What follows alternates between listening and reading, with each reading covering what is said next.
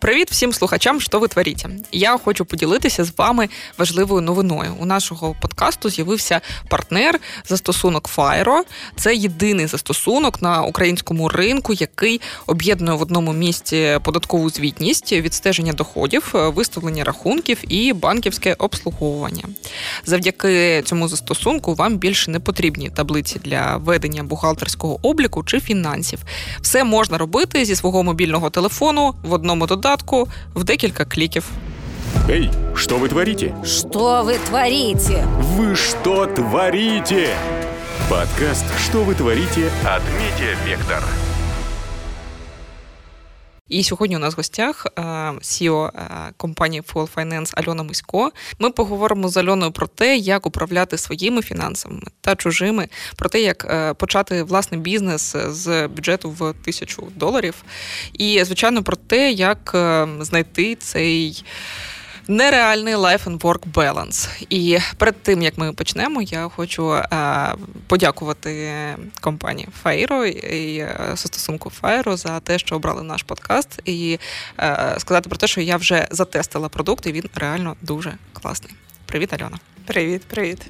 Я знаю, що е, у тебе взагалі дуже цікава е, біографія. Да? Ти починала працювати в фінансовому відділі в будівельній компанії.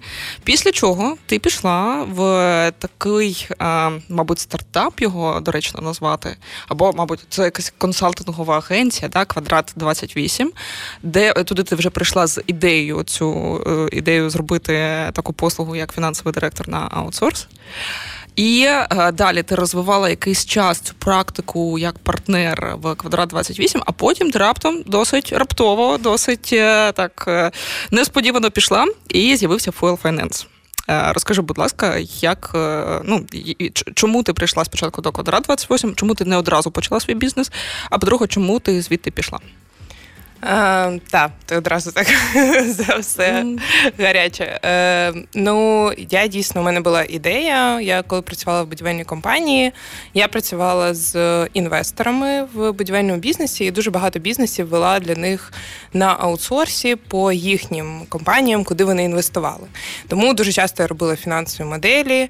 Потім почали звертатись друзі за допомогою по фінансовій частині. І потім я, коли познайомилась в барі зі своїм першим клієнтом. На е, десь 6 місяців ми підписали з ним контракт по роботі. Це був дуже тестовий крутий період. І... Зачекати, реально познайомилися в барі, чи ви просто зустрілися в барі, і там вже виникла ця ідея? Тебе Ні, ми реально познайомилися в барі. Ми були, Я була дуже е, якби excited своєю ідеєю, яку я тільки тоді придумала. І мені здається, я її розповідала всім направо і наліво. просто. Communication skills. Альона Бисько. В принципі, все зводилось до е, теми про фінанси. І ми познайомилися тоді в барі. Ми підписали такий перший пробний договір. Там перші місяці ми безкоштовно працювали і хотіли відтестити цю модель, я її відтестила. В будівельному бізнесі, коли я працювала, квадрат 28 він робив для нас маркетинг. Ну і відповідно ми теж багато комунікували з ними. І коли я почала тестувати свою ідею, я зрозуміла, так вона працює, треба придумати якийсь логотип, бренд для цього і так далі. І е, я звернулася тоді в квадрат 28 з ідеєю. Така була дуже дивна назва. Тоді я хотіла назвати це Black Ink, е, тому що є такий якби принцип в фінансах, тобто чор, чорним чорнилом позначають там прибуткові компанії, а червоним збиткові. І я прийшла, значить, з цією назвою ну, Black що, Ink. Нормально, мені подобається. Да, але всі мені сказали асоціація, що це тату-салон. Тому згодом я подумала, що все-таки Black Ink, напевно, не дуже хороша ідея, але з квадратом ми навіть пропрацювали певні е, типи логотипів для цієї ідеї Black Ink. І потім за однією з розмов ввечері з Лєрою, сиділи, вона запропонувала, каже: слухай, ну це прикольна ідея, але у нас схожа бізнес-модель, ми робимо маркетинг. Маркетинг на, да, на аутсорсі. Давай спробуємо, тому що на той час у них вже був HR на аутсорсі. Маркетинг на аутсорсі, і ми запропонували, Лера запропонувала зробити у них всередині е, почати цю історію з фінансами на аутсорсі. І ми дійсно дуже добре почали. Тобто, ну, перший рік це складно назвати. Тобто, це були, напевно, всі можливі факапи, все, що можна було. Тобто, це був той період, коли ти не знаєш, чи тобі вистачить на зарплати людям, чи не вистачить. Альона, але вибачте, зараз е, перерву. Мені просто цікавий самий підхід. Е, Це ну це може бути там ідея для е, людей, які хочуть розпочати власну справу, але їм е, страшно починати ну, самим. Да? Тобто, Мгм. І е, якраз те, що ти починала вже на якомусь бекграунді, у них вже були і клієнти і так далі. Це насправді дуже е, класно. Як ви домовилися? Які у вас були з точки зору от, е, оформлення партнерських відносин, якщо ти можеш про це говорити, як, Мгм. як це все було? Тобто, тому що ідея твоя, експертиза твоя, але у них є клієнти. Як, як ви це оформили? Е, ну, власне, е, якби важко сказати, що там був великий пул клієнтів, тому що да, у нас була така е, ідея з приводу того, що ми можемо а шерити всю інфраструктуру спільно, і другий момент дійсно клієнти. Але складно сказати, тому що. Другий клієнт дійсно його привів е, квадрат 28. Це був клієнт зі свадьби, і ми з ними працювали три роки, по-моєму, і дуже довго. Але е, на старті у нас були просто домовленості про те, що ми ділимо там е, цей бізнес, тобто в яких пропорціях не буду там казати вже. Но ми ділимо цей бізнес, ділимо інфраструктуру, але разом з тим я включаюсь як фінансовий експерт в фіна- фінансове управління в групі компанії, тобто допомагаю з будь-яким фінансовим управлінням. Ну і власне, чому ми вирішили е, розійтись, тому що в якийсь момент я зрозуміла, що у нас занадто різні вектори того, що ми бачимо. Е, Ну, ми, в принципі, якось дуже відокремлено себе почували в групі компанії, вся наша група людей, тобто ми навіть фізично сиділи якось дуже відокремлено від усіх. І в якийсь момент я зрозуміла, що ми не знаходимо просто спільних точок. Тобто, у мене є одна ідея, як це розвивати.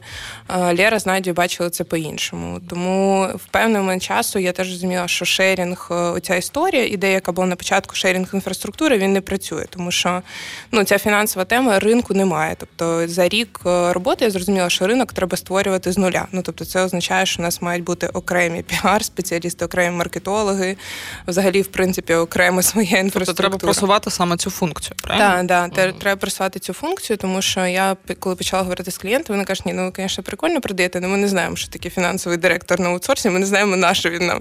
І тоді я зрозуміла, о Боже, ми рік продавали фінансовий директор, і ніхто не знає, що це за позиція взагалі, і для чого це потрібно, і яким дивом там перші клієнти заходили, я не розумію.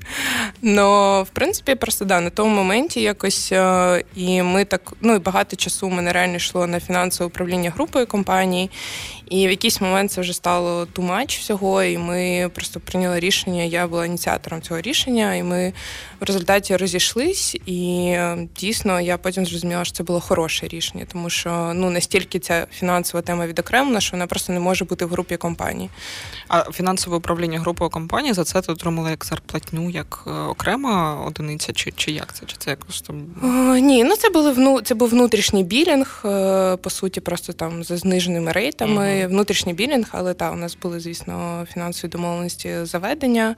Але з часом просто воно почало займати дуже багато часу. Тобто ти не можеш поєднувати цю функцію, якби Я пам'ятаю цей момент, вони дуже швидко росли, як на дріжджах. Дуже багато з'являлося проєктів. Ну мені було дуже цікаво за цим спостерігати. Я не знаю, як зараз квадрат 28, але тоді вони прям дуже швидко якось масштабувалися. Да, да, вони дуже швидко зростали, і насправді під це так само потрібна була окрема інфраструктура. Тобто це складно було як е, управляти мені якби самі цією цією історією. Але потім у них з'явився там хороший головний бухгалтер з потенціалом е, фінансового менеджера. Тому, в принципі, ну і вони паралельно вже з'являлися, як я там закінчила ці справи. Ти вже порушила питання, яке я хотіла задати. Е, Фінансовий директор на аутсорс. Як ну мені взагалі дуже важко сприйняти це як ідею. Я пам'ятаю, що я багато про тебе чула від якихось там сарафанне радіо. Я пам'ятаю, що у нас на векторі з'явився текст про тебе, але все одно я тут можу зізнатися, моя калпа, я реально не. Е, Ну, не вірила в те, що в те, що в те, що це е, ну, що це може вийти якось там за рамки е, МСБ Так. до тих пір, поки Ярослав Важнюк не сказав мені. Я зустрів просто нереальну дівчину, якось так зараз звучить да, яка повністю там вирішує наш фінансовий біль і так далі. Ми повністю віддали свої фінанси на аутсорс. І тоді я зрозуміла, що ну реально якби стартапи з е, такою серйозною історією можуть також віддавати цю функцію. Я от е, знаю про те, що SMM і PR дуже важко е, продавати е, на аутсорс на постійній основі. Тобто легко і е, зрозуміло робити якісь проєкти, якісь точкові взаємодії, якихось там інфлюенсер-маркетинг, але з точки зору там піарника на аутсорсі дуже складно мені уявити, щоб ця ідея спрацювала, щоб вона була класною, тому що все ж таки ця людина має дуже глибоко бути в контексті компанії, дуже добре розуміти її, злитися з цим бренд есенс, щоб ну щоб це все працювало. А, Ну плюс там в в нашій сфері, да, тут дуже багато залежить від подобається, не подобається, дуже так. мало таких об'єктивних критеріїв оцінювання. Що стосується твоєї да, е, роботи і твого, твого проєкту, як ти спочатку просувала і як ти е, людям людям пояснювала, доносила цінність цього? Тобто, чому от я маю замовити фінансового директора на аутсорс? Чому? Як ти це оформлювала? Ну як я це пояснювала? Тобто, я в принципі з фінансовими людьми в країні дуже складно. Ну тобто, в якийсь момент, там, навіть якщо брати мій там випуск там Могилянки, тобто мене там 70% людей виїхало за кордон. Ну тобто фінансистів там якісних не так багато випускалось. В КСЄ після мого випуску там теж половина людей виїхала за кордон. Інша частина А виїхали вони куди? Працювати в міжнародних компаніях? Да, да, да, працювати в міжнародних компаніях, тобто хтось в інвестиційний банкінг, хтось консалтинг. Ну тобто, але на дуже високі, якби такі цікаві позиції, і працювати або ти працюєш тут в якихось it компаніях великих структурах, тому що ну ніхто з фінансистів не горить іти працювати в малий середній бізнес, якби тому, що а, по-перше, тобі не готові платити високу зарплату, б, ну тут повний хаос, у тебе немає ніяких інструкцій, що з цим робити. Тобто розбирайся як хочеш, і ще й все постійно змінюється. Ну тобто, взагалі мало да, таких психів було, якби. Тому е, тут було, ну я зрозуміла одну просту проблему, що людей просто немає. Ну їх якби дуже мало, а ті, хто є, е, там їхні зарплати там реально починаються там від ну 3-5 тисяч доларів в місяць. Це там така дуже мінімальна зарплата фінансового менеджера, який може покрити тобі там ці питання. І коли я почала почала це продавати, дійсно були питання з приводу того там конфіденційність і так далі. Але якщо логічно подумати, то компанії набагато важче втратити там своє обличчя, і свій бренд і десь засвітитися якомусь кейсі про конфіденційність, ніж простому працівнику. Ну тобто, це в будь-якому випадку компанія якось більш відповідально до цього ставиться. Були питання. Ми довго перепрацьовували з юристами NDA, Ми проходили з однією компанією там по GDPR, по всяким стандартам там місяць. Ми це все якби всі ноути перевіряли.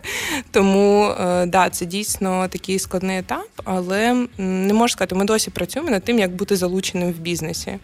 Е, ми випрацювали модель. У нас є кожного тижня дзвінок з клієнтом. Є графіки, дедлайни, по яким ми звітуємо, і жодного разу ми не порушуємо жоден наш дедлайн.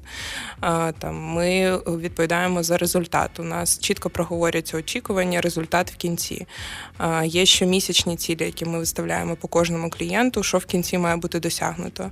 І в принципі, за рахунок того, що ця команда, тобто у нас є там навіть випадки, коли ми проводимо один-два дні у клієнта в офісі. Тобто ми там виїжджаємо на виробництво. Я не знаю, ну куча різних ķīsi. Але разом з тим ми автоматизуємо всю якби операційну роботу, типу і серія там зведення табличок і так далі. Тобто ми зашились з приводу цього останні роки і намагаємося це автоматизувати, щоб туди нас час не йшов, але він йшов якби на ось цю от штуку, яку не можна автоматизувати. Стратегія фінансова, там оптимізація і тому подібне. І в принципі, це як це працює. Ми постійно вдосконалюємо цю штуку з тим, як взагалі працювати. Да. Ми конкуруємо реально з інхаус людиною, і це напевно основний наш такий е, там конкурент і основний маркет е, це якраз інхаус. А окрім інхаус людини, з ким ще конкуруєте? У міжнародних компаній або якихось е, там великих українських є така функція? Є, ну звичайно, за останні роки почали з'являтися вже там. Я спостерігаю, що починає з'являтися компанії фінансові на аутсорсі. Є, звичайно, просто там фінансові консультанти, які працюють самі на себе. І це дешевше, мабуть, ніж у вас замовляти. Та ні, я не можу сказати. Фінансові консультанти вони не беруть суттєво дешевше. Тобто, у нас е, насправді зараз змінився вектор. Да? Тобто ми продовжуємо вести компанії там в Україні. Да? Це малий середній бізнес, да? з'явилися великі компанії, і це дуже дивно, тому що там, коли обороти там 10-15 мільйонів доларів у компанії в рік, і ну у них є фінансова команда, і ми працюємо як фінансовий директор. Це теж якось цікавий вектор. А як розкажи, як в такому випадку розподіляються ролі? І чи була якась ситуація, коли бізнес повністю відмовляється від фінансової команди, і ви її заміняєте?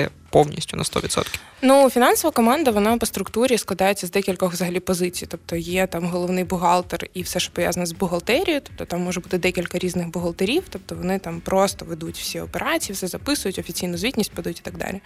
Є окрема служба, там е, є окремий там фінансовий контролінг, е, фінансова звітність це окремі там ролі, є фінансове планування. Ну це про великі компанії, про структуру великих компаній. Є фінансове планування бюджетування, да, там є інвестиційна окрема команда, яка оцінює там нові проекти. І над цим всім якби є фінансовий директор.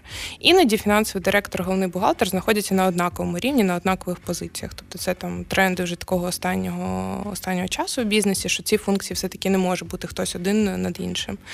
А, І звичайно, що в малому середньому бізнесі тебе просто є бухгалтер, і є фінансовий менеджер, дефіс-директор, дефіс-аналітик, дефіс-бюджетолог, і все в одній людині, які там все покриває. І ну, якби ми точно не замінюємо бухгалтерію, тобто ми цим не займаємось, це не ведемо. Бачимо цю точку болі, бачимо цю проблему з бухгалтерією. але поки що не готові туди йти. Там низька маржинальність, і взагалі, в принципі, це кров м'ясо розчленьонка. Так, так, так, це такі род. Е, слухай, Альона, а розкажи тоді, якщо у вас вже з'являються такі компанії де, з таким оборотом, а як коригується ваша стратегія в контексті МСБ?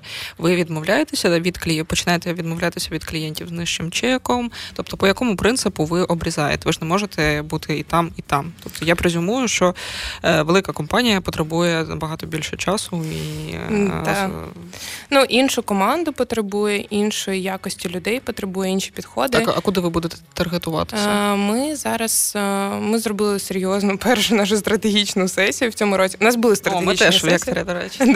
Як як тобі? Що ти що ти чувствуєш по цьому поводу, Блін, Я просто, наче все по поличках розклалось, файнали. Та ну це було складно. Це два місяці, напевно, ми до цього і готували, йшли взагалі такі. Так, що таке стратегія? Почнемо з того, що взагалі люди роблять по стратегії. Ну нам було трошки простіше, тому що ми зі свого боку, як фінансисти, були у багатьох клієнтах на стратегічних сесіях. Тому ми подивилися, хто там що як веде, хто як робить стратегічні сесії, і зліпили у себе щось середнє в общем, з усього. І ну, е, стратегію ми визначили таку, що ми все-таки рухаємося на us ринок зараз.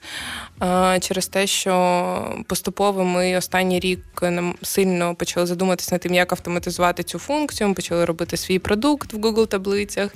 Ми почали його автоматизовувати. Тобто у вас є MVP якийсь, так? Так, так, у нас вже є MVP. Це конкурент Fire.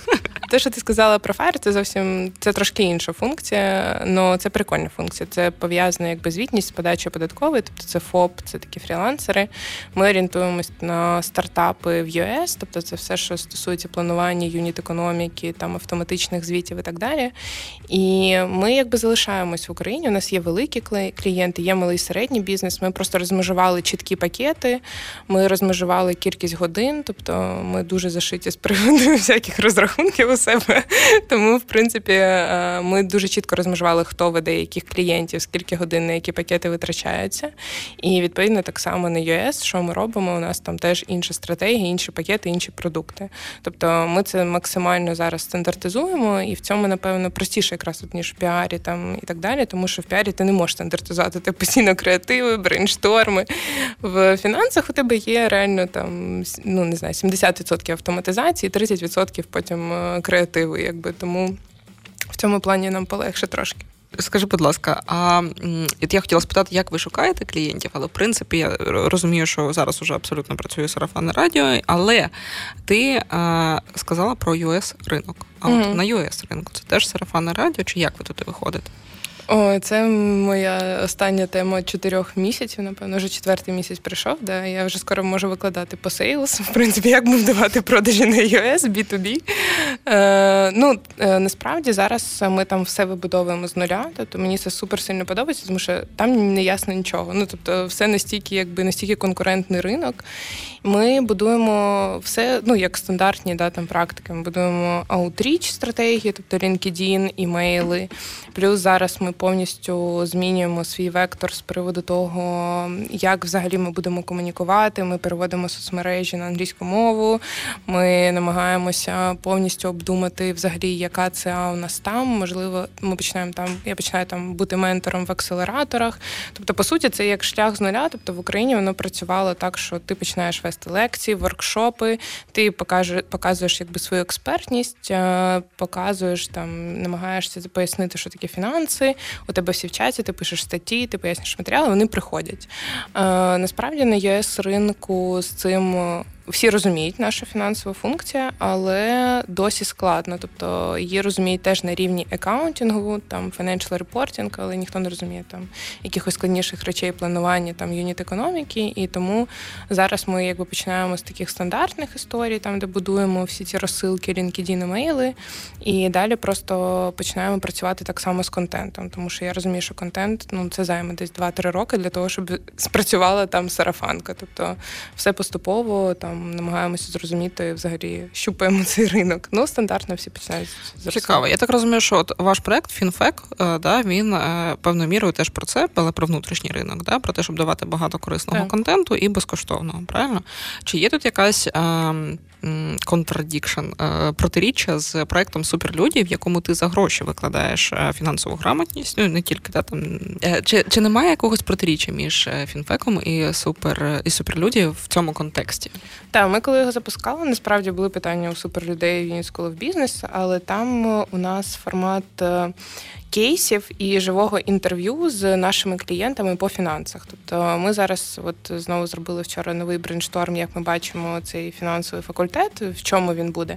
І я розумію, що це буде така, в принципі, live історія про те, як ведуться фінанси. Тобто, це не буде навчання в тому форматі, в якому вони є в суперлюдях в USB. Це окрема історія. Це будуть скоріше такі live-версії, подивитися зсередини, як влаштовано в компаніях в форматі інтерв'ю, прикладів маленьких таких кейсів і так Такі далі. Такі live і light, правильно? Да, live і light. Скажи, будь ласка, я розумію, для чого тобі суперлюді і для чого тобі Union School of Business – це гроші, плюс е, нарощування власного бренду особистого і там експертності, да, поширення. А, а е, фінфак, він, фінфек, він, фінфак. Е, скажи, будь ласка, а для чого він? Тобто це більше про бренд employer піар, чи це просто про е, піар бренду Fuel Finance, е, чи ну чи це про залучення там людей за допомогою контенту, і потім їх тримати там у своїх соцмережах, да, і до них доносити якісь меседжі. І, і скільки часу цей проект потребує з боку команди? Тому що мені ну мені здається, що вже розкручені площадки типу Суперлюді, вони певно дають же тобі більше, мабуть, правильно, залучення, охоплення. Тобто цікаво, перша, яка була мета, і по-друге, як скільки часу ти взагалі ви на це витрачаєте? Ну ми зробили насправді просто пробну пробну версію, одне інтерв'ю. Тобто ми бачили, що дійсно воно круто спрацювало, було багато відгуків. Перша ціль взагалі була давати постійно якийсь корисний матеріал. А по-перше, нашим клієнтам, тобто продовжувати їх вчити в фінансовій частині, показувати, як це, що це. У нас є місія така Make Finance Sexy, і я розумію, що всіма своїми соцмережами ми хочемо просто показати про те, що фінанси не нудні, вони інші. І оцей от фінансовий факультет, який ми зробили, це як один із варіантів трансляції якби нашої місії. Що це взагалі, як це може відбуватись? Що це може бути по фану, що це може бути весело, що це цікаво, це там не нудно, це такий спосіб мислення. І для мене перший який ідея... це спосіб мислення? Ну тобто, це точно не мій спосіб мислення, тому мені цікаво, який це спосіб? Альона, одним реченням. Е, Аналітичний. Прийнято. Рухаємось далі. Е, да, Це дуже крутий спосіб мислення. У багатьох підприємців змінюються підходи в управлінні компанії. Цікаво, а, а який, як саме? Ну, тобто, з яким способом мислення до тебе приходять підприємці, і після чого ти наблюд... бачиш switch? Ну, о, такий switch відбувається. Тобто вони приходять, наприклад, потрібно прийняти якісь рішення. О, вони приймають його, зважуючи там, я не знаю, маркетинг, фактори, зважуючи якісь фактори емоційні, зважуючи якусь вигоду, там, наприклад, там, не знаю, здають приміщення, треба терміново там брати. А коли вони починають занурюватись, десь проходить з моїх спостережень 5-6 місяців після того, як ти починаєш розуміти математику своєї компанії. Тобто ти розумієш, окей, я тут один долар вклав, і як він пройшов просто по всю компанію, по всю всю цепочку, де створилась цінність, скільки з цього долару я куди витратив, і ти розумієш дуже детально всі процеси. Тобто у тебе, начебто, існує організм, але потім він у тебе розкладається на маленькі атоми, і ти знаєш взагалі, що де як, і можеш відслідкувати все. Тобто, це такий е, дуже деталізований спосіб, і навіть я бачу якість рішень, е, як вона змінюється. Тобто, перед тим як приймати рішення, там власники вже розуміють, що, наприклад, ага, ні, я тут так не зроблю. Це було там емоційне рішення, але я знаю, як воно повпливає в результаті. Тобто, ти чітко знаєш свої цифри, і це допомагає якраз е, зловити ось цей баланс між тим, що я несусь, я хочу екстра ідеї, і ось це все. Да? Тобто, зазвичай просто фінансовий директор він збалансовує там власника. Він там каже: Окей, у нас тут є такі ризики, ти готовий на них? І власники, коли залучаються фінанси, тобто вони починають поєднувати в собі цю функцію, і якість рішень е, вже стає зовсім іншою. І плюс ти ставиш фінансові цілі. Це якийсь новий такий апгрейд. Це як ну в принципі, як і в персональних фінансах, коли ти ставиш собі персональні фінансові цілі, так само і в бізнесі. Ми зараз прийдемо до персональних фінансів. Альона, а тепер ми е, з тобою обіцяли поговорити про персональні фінанси. Е, уявімо, уявімо, це важливо. Просто уявімо, що в мене з'явились гроші. Для для протоколу грошей нема, але уявімо, умовні умовні гроші. Значить, У мене з'явилися умовні гроші, наприклад, там не знаю, 10 тисяч доларів. Я думаю про те, куди їх вкласти. Взагалі, я так розумію, що ви з фізичними особами більше не працюєте, ви вже тільки переключилися на юридичних осіб. Але якби ти, от що б ти мені порадила, як там друг, не знаю, е, фінансовий ментор? Е, ну насправді з цим питанням в Україні складно, особливо 10 тисяч доларів. Ну, так, Це мало чи багато? Це ну це і для ти зараз. Ти, ти зараз Окей, е, давай я розкажу е, такі, якби коли ти підходиш взагалі до управління, там окей, у тебе назбиралася якась сума, е, там всі фінансисти в принципі розуміють, що у тебе портфель має бути диверсифікований. Це таке складне слово, але воно означає, що ти якби намагаєшся просто зменшити ризики, звести їх до нуля. Тобто ти там, наприклад, хочеш отримати на 10 тисяч доларів, там я не знаю, 20% річних.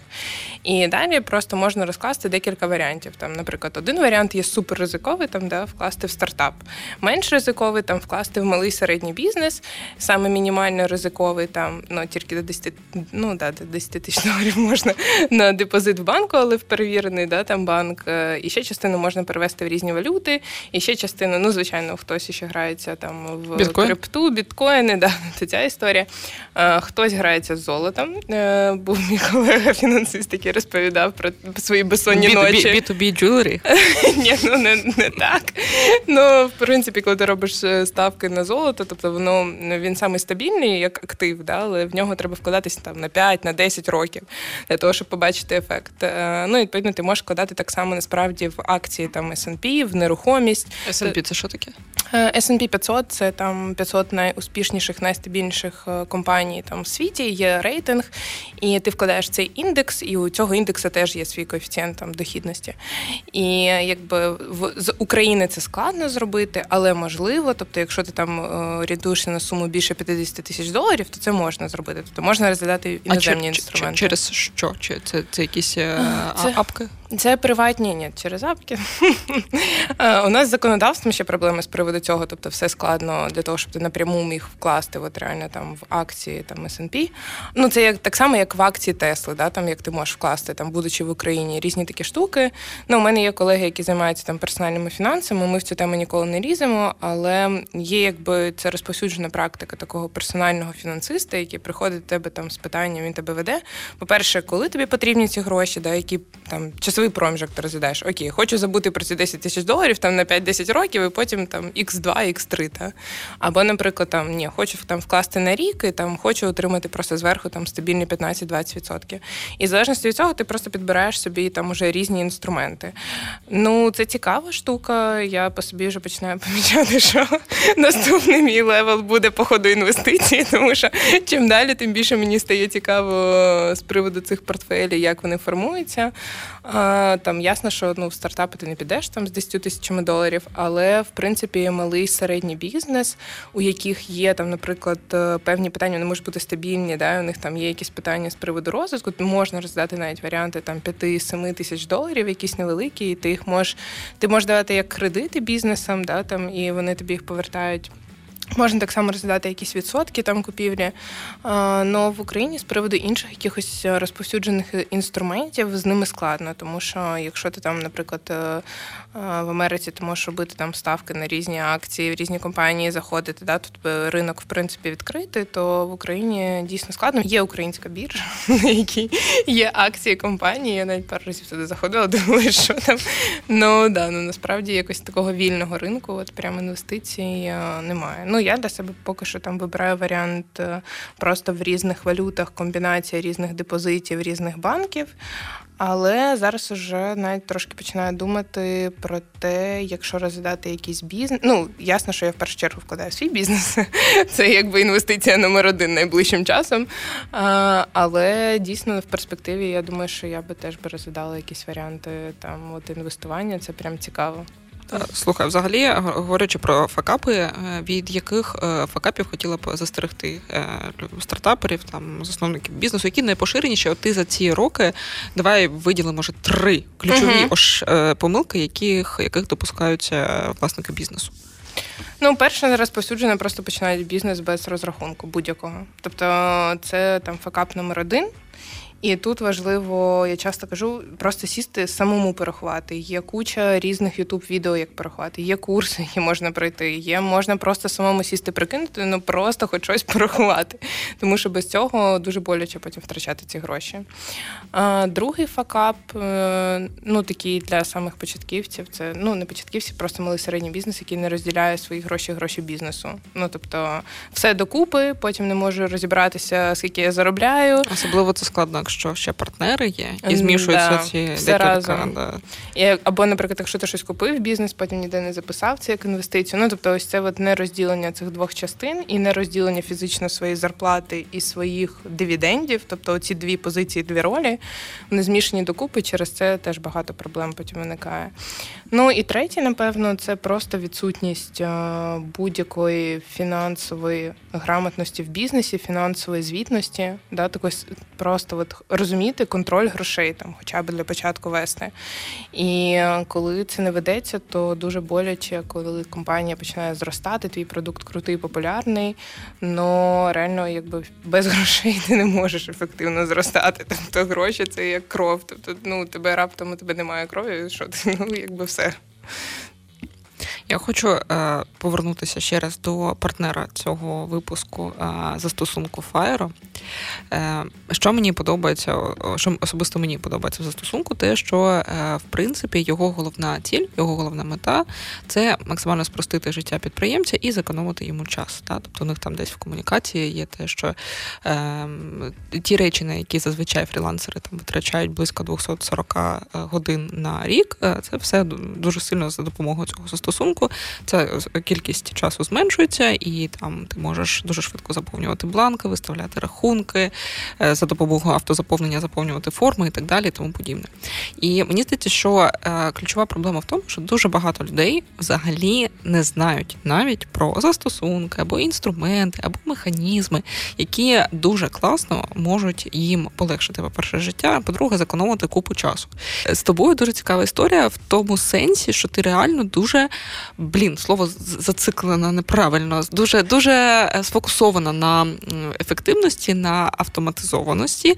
І я знаю, це не знаю, це я знаю, чи від якихось е, спільних друзів, чи від е, з якогось з твоїх інтерв'ю, але я знаю, що навіть ти структуруєш е, види категорії діяльності, ведеш облік у Google таблицях і дивишся, скільки часу ти витрачаєш на ту чи іншу е, функцію або там род діяльності.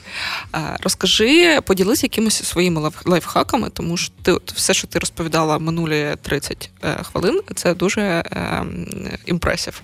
Ну тобто, ти реально встигаєш дуже багато всього, і мені цікаво за цей час які основні ключові лайфхаки ти для себе вивела? Ну, останній лайфхак такий мій. У мене от за останні періоди, напевно, за останні півроку, як ми почали виходити на US ринок, мені довелось дуже сильно структурувати себе. Ще я- сильніше. І ще Куди, сильніше. куди, куди далі? Ну насправді е, із таких основних лайфхаків я зараз вибираю собі е, чіткі пріоритети на квартал. Ну, наприклад, вибрала там sales собі як пріоритет. Все, я не занурююсь в усі інші питання. Да, я веду операційну частину. Ну от sales мій основний напрямок, і я розбираю все, що пов'язано з sales. Тобто, поки не докопаюсь, поки там не зрозумію і все не вибудую, я не залишу це питання. І оця відсутність розфокусованості це такий перший лайфхак. Е, Другий лайфхак дійсно аналіз. Тобто я почала. Я юзала кучу цих різних Trello, Asana, Notion, е, задачі, куча видів записників. В общем, я вже все перепробувала, що можна було. І потім е, я вирішила, що можна вести все в Google таблицях. Тобто, в мене вже були спроби з табличками, але вони були в іншому форматі. І зараз просто у мене в цій табличці зафіксована моя квартальна ціль, і потім є вкладка під кожен тиждень. І в цій вкладці є позначка якої стратегічної цілі, якого кварталу ця задача стосується, і є приблизний там план і факт по годинах. Тобто я собі розписую по категоріях, скільки я буду витрачати, потім на кожну позицію, скільки по факту я витратила годин. І в плануванні, потім, коли я розумію, що задача, наприклад, може повторюватися, я буду закладати, наприклад, уже більше часу. Тобто, в мене не буде ось цього в кінці тижня, цього панічного, типу, блін, неділя, в мене там ще половина задач не виконана. Я буду робити зараз. Скажи, будь ласка, а цей life-tracking, він скільки часу займає? На добу? Скільки А, я витрачаєш? взагалі роблю собі план на тиждень. Мені вистачає години для того, щоб підбити підсумок попереднього тижня і план на наступний тиждень зробити і все. Ну там і по 5 хвилин кожного дня я можу вносити якісь апдейти, що я зробила. І ти ніколи, ніколи не збиваєшся з графіку. Ось це ні, це перший раз, коли я не збиваюсь, тому що я збивалась в усіх в Асані, в Notion, Типу, у мене були етапи, коли я забивала, воно не працює, я цим не користуюсь. А зараз реально у мене пішов уже другий місяць кожного тижня, і я сама собі дивуюсь, що я не збиваюсь. Тобто, в мене настільки пре, тому що я зрозуміла, що я запланувала. 55 робочих годин, і я витратила 55 робочих годин. Ну тобто я чітко знаю, скільки годин має піти на спорт у мене там на цьому тижні, там години на прогулянку з собакою. Тобто я собі чітко розбиваю, скільки можливих годин є. Тому що раніше я планувала це без годин. Тобто я собі планувала там величезний список, він постійно ставав більше. Ну, а як, як це, типу, там двічі на тиждень я займаюся спортом, а зараз ти пишеш собі дві години на спорт. Ну, да, у- да, умовно, да. умовно. умовно та. Ну, наприклад, я сам там розумію спорт, там, якщо він вдома, то да, він може бути там годину.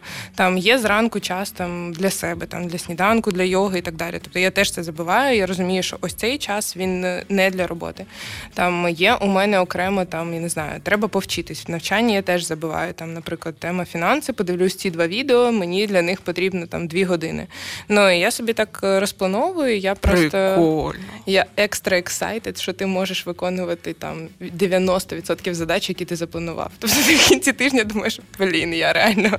Ну, тобто, Мега. ключове те, що ти почала е, чітко визначати кількість часу, правильно? Да, да, Чи це кількість Google часу. таблі... е, не- не- Ні, це, інтеграція в це насправді таблицю? кількість е, часу. Тобто це можна робити і в календарі, ну просто оця штука план-факт, скільки ти годин на що витратив. Я навіть потім аналізувала. Тобто, окей, у мене є там певна кількість на дзвінки, да, які там на комунікацію, на телеграм. На телеграм ти можеш подивитися в принципі в кінці дня або в кінці тижня, скільки ти витрачаєш там на кожну програму, скільки ти в якій проводиш часу. І ти якби собі наступний тиждень плануєш, ти вже знаєш, що так, ну там 4 години в мене все одно буде йти на якісь переписки і комунікації. Е, Але ти, коли виставляєш собі задачі без цих годин, ти не знаєш, що ага, блін, у мене є ще пошта, телеграми, є якісь непередбачувані питання. І я насправді тут просто була здивована, тому що це як в фінансовому плануванні. Ну, типу, come on, в фінансовому плануванні ти так само все якби плануєш кожну деталь. І я взагалі не могла зрозуміти, чого я до цього не додумалась раніше. Ну, тобто, все так просто. І ну, типу, і це ще більше мотивує тебе, якби коли ти реально виконуєш багато із того, що ти запланував. А проблема лише була в тому, що ти багато планував до цього. Я просто я зараз мені треба знаєш, е, осмислити це все, тому що просто життя е, розділилося ще на до і після. Ну, прикольно. А скільки часу на роботу ти витрачаєш в е, день? Е, ну, насправді, ну, у мене є розуміння робочих годин в тиждень. Я плюс-мінус у мене може йти від 50 до 60 годин. Е, Це саме робочих, але вони діляться на різні категорії: стратегічні, операційні. Плюс я зараз е, на позиції фінансового директора в Saga Development. У мене там є час, який я витрачаю. А, Тому у мене ділиться все на такі великі категорії, тобто курси, е, Saga Development, е, стратегічні питання, операційні питання там і ще якісь штуки. Куча всього. Ну, це цікаво, тому що розвивати свій стартап і одночасно піти в корпорацію на, на позицію найманого працівника. Угу. А якісь, ну тобто твої KPI в Сага, вони е, прив'язані до чого? Ну, тобто, чи є у тебе там якісь? У мене насправді був інтерес. е, В якийсь момент я зрозуміла, що я втрачаю десь фінансову кваліфікацію. Я вже переключаюсь на підприємництво, і мені захотілося не втрачати цю кваліфікацію. І е, мені стало цікаво дійсно на такій хай позиції, да, там налагодити, навести лад. Там є ключові задачі, є теж стратегічні цілі великі, є план там пропрацьований наперед. І мені це подобається. Тобто я паралельно, будучи там, я не втрачаю цю кваліфікацію в фінансах. Тобто вона у мене залишається. Тобто це таке якби практичне примінення своїх всіх навиків, щоб вони не виключались у мене. Ну, я реально просто хочу да, попередити, що я не випущу тебе з сесії студії, поки ти не розповіс, не розкажеш мені про. Ну, я про тебе я не розумію, як це можна все встигати. Це прям дуже круто. Я Це все це планування. Це, це- тобі треба якось це запатентувати, цей тип планування, я не знаю. Я, я бачу нішу. це Я бачу нішу. насправді, походу, всім цим користувалися, але ніхто про це не казав. Тому що мені про це розповів Ярослав Важнюк, а потім Ярослав Важнюк е, червоною ниткою проходить цей хід, просто я не знаю. А потім мені ще пару людей розповіли про те, що ну да, ми типу, використовуємо план факт, ми в календарі собі години ставимо. Я така, блін, а чому про це ніхто не казав реально? І ну, типу, дійсно це допомагає. Тобто ти просто плануєш стільки, скільки ти можеш встигнути. Прикольно. Скажи, будь ласка, минулий рік він був кризовим. Цей рік також кризовий. Чи є тут якась специфіка при фінансовому плануванні та, і при обліку? Чи от останні ці два роки вони якимось чином внесли корективи в роботу вашої компанії, взаємодію з вашими клієнтами?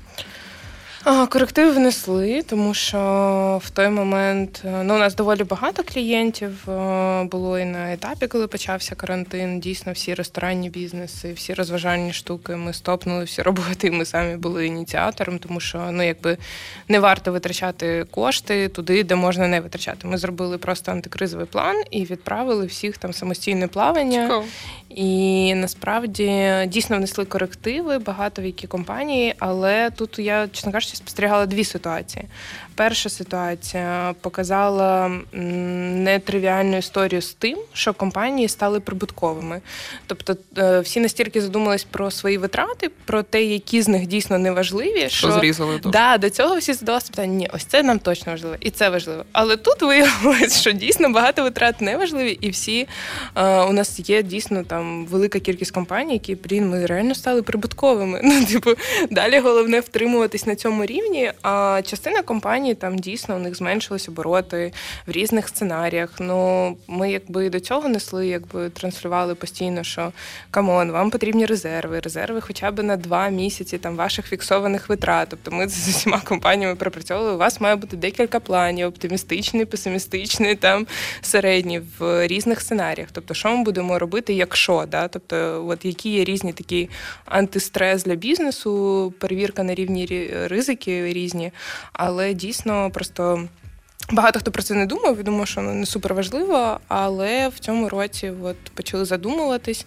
Да, дійсно почали планувати, почали думати про резерви, е, різні варіанти розглядати. Тобто, хтось багато, до речі, хто почав користуватися якраз аутсорсом або якимись гнучкими там сервісами, тому що у тебе немає якихось фіксованих витрат, тобто тобі максимально треба звести витрати до того, щоб вони були максимально гнучкими. Тобто, якщо у тебе, наприклад, доходи падають, ти можеш одразу відмовитись там від цих витрат, або вони там автоматично зменшуються у тебе. І це такі, да, тобто бізнес став, мені здається, більш е, якраз таким загартованим, напевно. У мене останнє питання до тебе з приводу Finance. Е, Розкажи про вашу корпоративну культуру, тому що збоку видається, що ви реально багато часу вкладаєте в побудову бренду. І, в принципі, там мені дуже імпонують ті думки, які ти озвучувала в своїх е, інтерв'ю, які я читала раніше і слухала, про ну тобто мені здається, дуже здрава така позиція. І е, що, що, що, що зараз, як зараз, я знаю, що коли ви тільки починали, багато людей приходило, уходило, тобто був нормальний такий людський потік. Як зараз у тебе справа? Особливо враховуючи ту велику кількість напрямів, яку ви одночасно менеджите? Ну, у нас насправді плинність кадрів зменшилась суттєво. З чим це пов'язано? Як ти оцінюєш? Напевно, з тим, що а, по-перше, ми краще підійшли до процесу набору людей. Ми довше почали відбирати людей. Мені здається, ми самі зрозуміли краще свої цінності. Тобто ми їх розуміли до цього, але ми не зовсім, напевно, їх якось відшліфовували на питання, от коли заходить до тебе людина, там да, якийсь чек-ліст, а чи дійсно вона там готова розвиватись, чи дійсно вона готова вчитись. Да, Якось це було суто інтуїтивно. Зараз мені здається, ми це більше пропрацювали. Е, плинність кадрів. Ну і врешті мені здається, що у нас такий.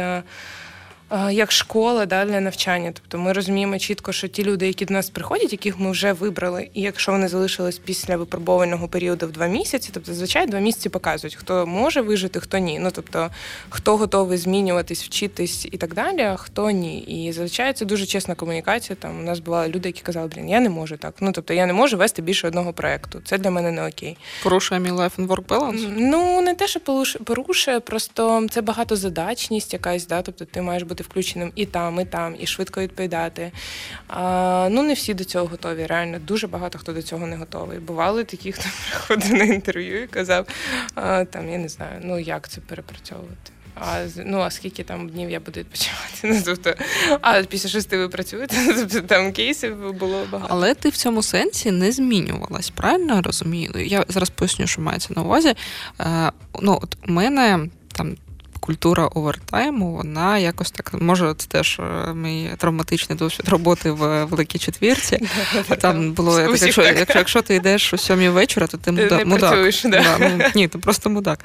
От і е, я в якийсь час подумала, що треба якось чути, особливо нове покоління е, працівників. Тобто, ти ну, у мене це трошки не така не репрезентативна історія, тому що у нас в принципі дуже молода команда, але от е, я почала прислухатися до їх фраз, типу Я не хочу вигорати, я хочу там йти додому вчасно. Мені у мене там о сьомій йога. І я в цей момент подумала, що, мабуть, я маю почути, і, мабуть, ну я уособлю якусь там таку school підхід. Да? Крім того, потім я також прийшла ще там державні комунікації. Я подивилася, ну там дуже сильно school підхід, тобто там взагалі немає різниці між ну, тобто ти в будь-який час ти повинен завжди відповідати, включатися там і взагалі ну, ніякого там не може бути life and work balance. І я подумала: окей, а тут я точно нічого змінити не буду. Тут я буду під правила гри адаптуватися, але ось тут можливо мені треба почути ось це нове молоде покоління працівників, і треба якийсь ну якось е, підлаштуватися, там знайти баланс і так далі. Але щось я бачу, що це теж не працює. Я просто розкажи, як як ти вирішуєш. У нас е, Міша в команді це назвав work joy balance. Міша богатир. Да, він назвав це work joy balance. Тобто ми насправді ем, ну якби я спостерігаю і бачу, що у всіх окей, тобто це не так, що у них немає життя. Вони займаються спортом, да, типу вони там ходять в кіно, зустрічаються з друзями. Тобто це не як в четвірці, коли бізі сізон, і всі забули про тебе на 7-8 місяців. Хто ти, як тебе звати, і взагалі ти нікого не бачиш, крім роботи. Е, Тут, якби все е, у нас дуже гнучкий графік. У нас немає потреби сидіти з конкретного часу до конкретного часу. Кожен вибудовує графік як хоче. У кожного є дедлайни, є задачі, є відповідальність, є звірка там е, по статусах. У кого що. Ну і ти можеш робити, коли це хочеш. Ну тобто, хочеш зранку, хочеш ввечері. Ти там можеш піти в день на спорт, там потім ввечері продовжити. Ну тобто, як як завгодно. І тут насправді у нас є межа, тобто ми чітко знаємо, що ми не беремо більше проєктів, е, тобто у нас є певний потолок, і ми часто кажемо клієнтам, ну це останній рік там хайрінг не настільки ще швидкий, да, тобто ми часто кажемо про те, що ми не можемо зараз вас взяти, тому що у нас буде страждати якість там, і ми не хочемо, щоб страждала якість, тому що в будь-якому випадку, якщо є люди, які працюють в сервісному бізнесі, як тільки вони починають е, вигорати, вони починають забувати, їм стає складно, це все поч... багато помилок починається і так далі. Тобто воно дійсно не окей працює. Ну, тобто ми комбінуємо, ми прослуховуємось, у нас абсолютно нормальна, здорова ситуація притискати, блін, я реально стомився. Мені потрібен day-off. У нас є day-off такі самі, як в четвірці за перепрацювання там годин. І у нас окей, ми кажемо, окей, йди в day-off, все нормально, ми там підстрахуємо, ми там проведемо цей проект, все все нормально. Там хтось з цим remote work взагалі, ну типу, хтось працює два тижні там на Західній Україні, хтось іще десь. Ну тобто і стало насправді набагато простіше. Тобто всі зрозуміли, що не, не прив'язані прив'язані до місця, не може змінювати взагалі точку, звідки вони працюють, тобто нічого критичного в цьому немає. І ну це нормально, напевно, казати, що там ми стомлюємося. У нас таке буває. Це ми всі люди. Ну тобто я теж можу це казати. Ну от е, поговоримо про тебе. Ти е, справляєш враження людини дуже дисциплінованої, яка себе вигартувала і стала ну такою просто супер організованою. Це видається мені, що ти себе вигартовувала і ти такою стала? Чи ти такою була в принципі? Просто ти збільшила свою ефективність, коли зрозуміла, що в тебе є чітка мета, і от у мене є стратегія, я її придержуюсь. От все ж таки, тобто, це в тобі органічно, або ж на якомусь етапі ти почала просто працювати над собою, над ефективністю, дисциплінованістю, системністю? Ну насправді я себе пам'ятаю ще з дитинства. У мене не було ніколи таких е, проміжків часу. Тобто я реально ходила на дуже багато гуртків. Тобто, в мене було паралельно плавання, шахи, там я не знаю, малювання. Театральні гуртки, мови. Тобто, у мене з дитинства все було дуже, типу, не знаю, я я навіть не розумію, як це, коли ти коротше, коли тебе немає багато різних видів діяльності. Це батьків було бажання? Ну так, да, скоріше все батьків, навряд чи ти така мала. Ти ну батьків, але тут просто така штука спрацьовувала, що батьки просто мене ні в чому не зупиняли. І коли я казала, типу, я там побачила, що є гурток з шахів, я би хотіла би сходити. Ну, батьки казали, окей, пішли. Ну, типу, і мене ніхто ніколи ні, ні в чому там не зупиняв ні в яких моїх е, ідеях. Тобто, спочатку це там були батьки, які відводили там на малювання на різні гуртки, а потім воно якось я зрозуміла, що можна все пробувати. А і... ти доводила до кінця пробувати то одне, а довести? Ну, у мене да, я майстер з Петриківського розпису. Да, З малюванням я довела до якогось е, такого нормального рівня, з музики теж довела до нормального рівня. Ну, з театральним гуртком трошки не доводила. Ну там я просто спробувала, подумала, ну це, напевно, тумач для мене, що театральний гурток. Ну, тобто, які, да, я доводила до нормального рівня. Зараз я по собі не можу сказати, що я там я собі ставлю якісь цілі, да, мені цікаво, але мені е, скоріше цікаво змінювати якусь діяльність періодично. Ну, тобто є щось системне, типу там спорт, йоги, там плавання. А є щось таке, що я просто додаю собі для того, щоб змінювати якийсь досвід і отримувати якісь там нові емоції. Я знаєш скоріше про що питала? Про те, щоб системно займатися спортом. Ну тобто е, тут же є декілька рівнів. Перший рівень це коли ти там робиш це якось дуже хаотично, дуже да, рідко, да. але якби там в принципі хочеш. Є рівень, коли ти робиш це більш-менш системно, але ну там зменшуються всі е, проміжки часу, да, коли ти робиш, коли ти не робиш. А є, от як у тебе, наприклад, тобто я бачу у тебе абсолютно системно. Мені здається, що в тебе взагалі не буває такого, щоб ти там десь пропустила. Ну окей, там разово ти можеш пропустити тренування, але щоб це було якийсь, ну там, типу, два тижні не займаюся спортом. Мені здається, що в тебе такого не буває. До цього ти прийшла, чи ти в принципі ось цю постійність, системність, вона в тебе завжди була. Я е, поясню, що в мене ось. От я, наприклад, для мене це супер велика проблема, щоб було системно. Тому що uh-huh. от у мене якраз воно так шу-шу. І я зараз працюю над тим, щоб ці проміжки зменшувати. І От моя величезна перемога великого останнього року, що нарешті, ну я ще я абсолютно не системна ще людина, але вже всі ці проміжки стають все менше, менше, менше. І це для мене супер перемога. А в тебе їх взагалі немає. І я питаю, хочу Вони це... є? Є, да. Ну. Ні, вони є насправді. Е, просто дуже часто, коли вони з'являються, я задаю собі питання, чи точно я хочу цим займатися. Тому що, ну там, дивлячись на свої інші види діяльності, я знаю, що якщо я дійсно хочу, то я буду це робити системно. І я собі, ну я я перестала взагалі себе картати за те, що, наприклад, окей, там я займалася дуже довго плаванням, але, наприклад, зараз я зрозуміла, блін, мені це не подобається вже. Ну тобто я там проплила без форми, мені норм. Ну тобто якусь там свою ціль я закрила. Але разом з тим мені цікава йога, і я готова приділяти цьому реально там кожен день. Я три рази цим займаюсь. Кожен день зранку я там приділяю цьому 30 хвилин. Це означає, що мені це цікаво. Ну Тобто, і якщо я перестаю чимось займатися, то я просто думаю про те, що чи дійсно я хотіла цим займатися, тому що мені здається, що бажання в мене значить було не настільки сильне. Прикольно. Останнє питання. Альона, е, в принципі, от я коли готувалася до інтерв'ю і намагалася проаналізувати твій особистий бренд, е, то я зрозуміла, що, мабуть, е, перші слова, які приходять на думку, коли кажеш Альона Мисько, це от якраз дисциплінованість, такий дуже пробу- пробивний характер і швидкість, швидкість, динамічність ось така. Як, як, яку big idea ти сама закладаєш свою діяльність? Але давай спробуємо тут вийти трошки ширше за межі тільки твоєї от, е, професійної діяльності, а діяльності як людини, як особистості. Яка велика ідея ну, твого там особистого бренду, тебе самої, е, і що ти ще, окрім ось ці- ось цієї швидкості, пробувного характеру, дисциплінованості, бізнесовості, що ще в тобі є? Тому що якраз. Е, Особистого про тебе реально мало. Ну тобто, всі, всі е, асоціації, які приходять на думку, і абсолютно все, що можна про тебе в інтернеті знайти, воно так чи інакше стосується роботи, ну спорт, да, але воно якось ну це більш-менш плюс-мінус те саме. Саме. От а що ти ще? Ну насправді Big Idea, я думала про це питання. Я думала навіть про те, що якби я не була в фінансах, то я би це робила в чомусь іншому точно. Не знаю, у мене є якесь величезне бажання щось кардинально змінити і підірвати. Тобто так, Хак, щоб... хакнути систему? Да, тобто хакнути систему це те, що мені дуже хочеться, і від чого я кайфую. І я кайфую, якщо це складно, якщо я не розумію, як це. І мені, в принципі, чим складніше, тим цікавіше.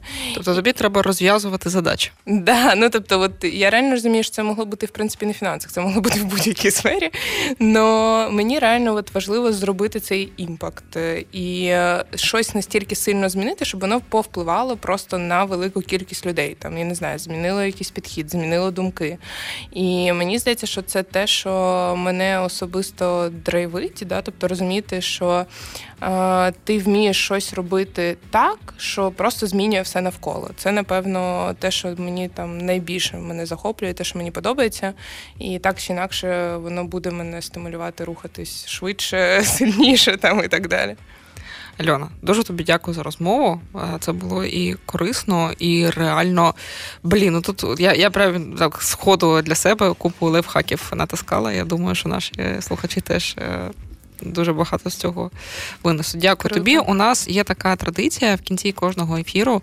Е, гість задає питання наступному гостеві, навіть чи не знаючи, хто цей гість.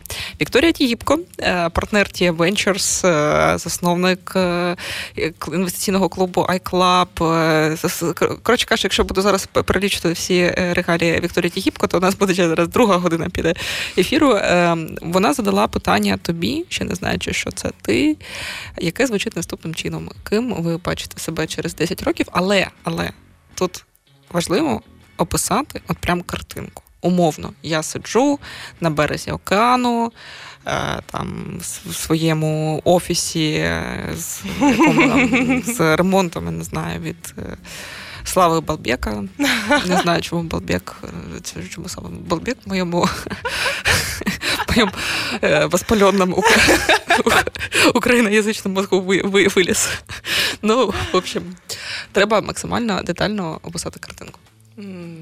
Зовсім непросте питання писати її так детально. Хм. А, через 10 років. Давай ти можеш, давай так. Як ти хочеш себе відчувати через 10 років? Ми з тобою дуже багато говорили про прагматичні речі, да, і раціональні. Е, емоційно, як ти хочеш почуватися? Та я насправді зараз, е, мені здається, за останні два роки зробила такий е, суттєвий ріст над собою емоційний, що я би хотіла просто зберегти цей емоційний стан А в і цьому, в чому, в чому він полягає? А, не знаю, мені здається, я стала дуже здоровою, комплексною людиною в плані своїх різних емоційних штук, там розуміння себе і розуміння світу навколо. І я би хотіла просто зберегти цей стан. Тобто хотіла би через 10 років бути з таким самим драйвом. А, Щоб мене так само надихала велика моя ідея і все, що я хочу зробити, щоб це відчуття воно не згасало, щоб через 10 років я собі придумала іще наступні задачі. Е, З приводу відчуттів. Е, Ну, напевно, через 10 років е, я себе бачу, насправді, да, стратегія у нас теж була 10 років. Е, Я себе бачу, напевно, в Америці, скоріш за все. Е, Дійсно, да, з декількома з великою командою людей. Ну, хоча про велику це не зовсім показує ефективність, але хорошу, круту команду дуже крутих людей, спеціалістів, які рухають все, все вперед. Це не обов'язково мені уявляється як фізичне приміщення. Да? Скоріше я уявляю там дух, там цінності, все, що ми несемо.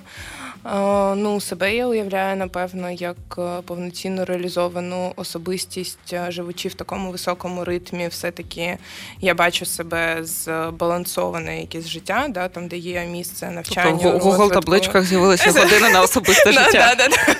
Години, на, особисте життя з'явились. Ну, да, я дійсно бачу таку якусь комплексну свою картинку. Не знаю, напевно, мені я так само думаю про те, що мені круто бути да, от в якомусь суспільстві в Америці, тому що це драйв, рух вперед, це як бути там на 100 кроків е, далі. Класно. Альона, тепер е, питання для наступного гостя. До речі, я не знаю ще, хто це буде. Але вже є намітки там дуже цікаві, дуже цікаві. Давай, що б ти хотіла запитати? Як е, взагалі е, ця людина, там наступна, да, е, поєднує в собі е, якісь непоєднувані речі. Ну, те, що мене, наприклад, хвилює там поєднання швидкості драйву і поєднання ось цього балансу там спокою, да, поєднання там аналітики, поєднання креативності, е, не знаю, поєднання там стосунків, роботи, тобто якісь такі два вектори, як, як це все запакувати в одне життя, і так, щоб місце було для всіх реалізацій. Клас. Народ, це був е, черговий випуск е, подкасту «Що ви творите?». У нас в гостях була сьогодні Альона Мисько, CEO компанії Full Finance. Ми говорили про фінансову грамотність і е, дуже багато ще про що, тому що Альона so much more. І я хочу сказати, що це дуже. Іде, ну, такий е, ідеальний з точки зору е, партнера е, випуску і гостя програми випуска «Що ви творите?», тому що нагадаю, що це спеціальний випуск, е, з який ми зробили з нашим партнером, єдиним на українському ринку застосунком Fire, який допомагає фрілансерам та підприємцям. Фізичним особам підприємцям третьої групи дуже е, мінімізувати час, який витрачається на відстеження доходів, на банківське обслуговування, на роботу з податками і так далі. І е, Альона тут так, також е, поділилася з нами безмежною кількістю лайфхаків про те, як автоматизувати і зробити своє життя більш ефективним. Я нагадаю, що це не нудне бізнес-медіа Вектор і наш подкаст «Що ви творите?», а я Даша Зарівна. І чекаю вас в наших наступних випусках. Дякую. Эй, что вы творите? Что вы творите? Вы что творите? Подкаст «Что вы творите» от Медиа Вектор.